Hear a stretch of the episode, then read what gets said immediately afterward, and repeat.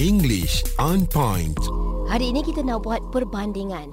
Okay, comparisons. Mm-hmm. Okay, kalau saya nak ambil contoh yang pertama, perkataan antara recently dan lately. Pada asasnya kalau Muaz, ada nampak beza tak antara kedua-dua perkataan itu? Hampir sama Recently dan lately Maksudnya Lebih lebih kurang sama. sama kan Kalau Haizah Ha-ha. pula? Saya pun rasa begitu. Baru-baru ini, recently tu pun macam baru-baru Ah, ini juga. Betul, betul. Okey, betul. Uh, tak salah. Mm-mm. Sebenarnya dua-duanya pada asasnya bermaksud baru-baru ini, sejak kebelakangan ini. Uh, jadi maksudnya lebih kurang sama. Tetapi kadang-kala dalam situasi yang uh, berbeza, kita kena tahu yang mana nak guna. Sama ada recently ataupun lately. Lately. Okey, katalah sesuatu yang uh, berlaku berulang kali, Mm-mm. repetitive, ber, uh, berlaku banyak kali, kita akan guna sama ada recently atau lately, kedua-duanya betul. Okey. Saya bagi contoh ayat, I've been very moody lately. Betul. Sebab dia berlaku banyak kali. Mood Okey. swing turun naik turun naik banyak kali.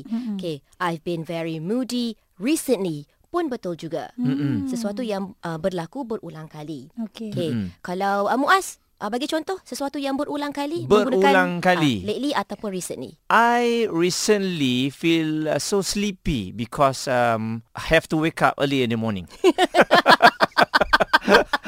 Okay, saya betulkan sedikit Boleh. ayat itu. I've been uh, feeling sleepy. Sleepy tu kerana berlaku ber- banyak kali lah kan Okay. Muaz kan? Ha-ha.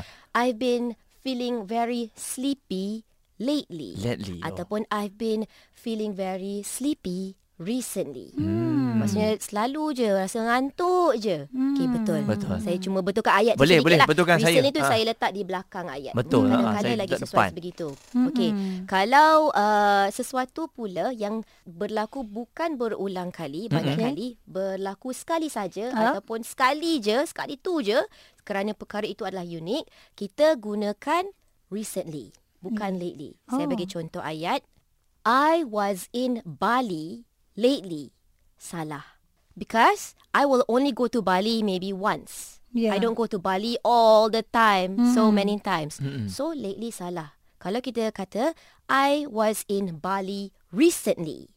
Betul. Recently sebab perkara itu berlaku sekali uh, sekala sahaja. Ya. Uh, bukan selalu kita Tidak nak pergi kerap. Bali kan Mm-mm. Tidak kerap Okey, Kalau uh, dalam situasi sebegitu Haiza boleh buatkan satu ayat tak Menggunakan perkataan recently uh, Untuk menggambarkan sesuatu Yang berlaku hanya sekali sekala Sekali-sekala ah. Macam nak cakap kita uh, mimpi uh, ngeri ah. Recently Hmm. I have nightmare. Is it betul? Betul? Okey, Kalau saya nak betulkan sedikit ayat itu Ha. Ah. I had a nightmare recently I had A a nightmare nightmare recently. Ah, Sekali lagi saya letakkan perkataan recently di akhir ayat. Okey. Lebih sesuai sebegitu. Jadi recently dan lately kedua-duanya untuk uh, perkara yang berlaku berulang kali dan jika perkara itu berlaku hanya sekali sekala kita gunakan recently. Okey, lately berkali-kali. Contoh setahun tu setiap bulan Lately dan contoh. recently. Ah dan recently. Okey, tetapi yang hanya sekali saja adalah recently. Okey, faham? Dan uh, untuk Nadia Saya ada lagu untuk awak lah sebenarnya Alang-alang awak dah ajar saya ni Have I told you lately that I love you? Ah, yang belakang tu, yang belakang Padam, padam, padam, padam English on point.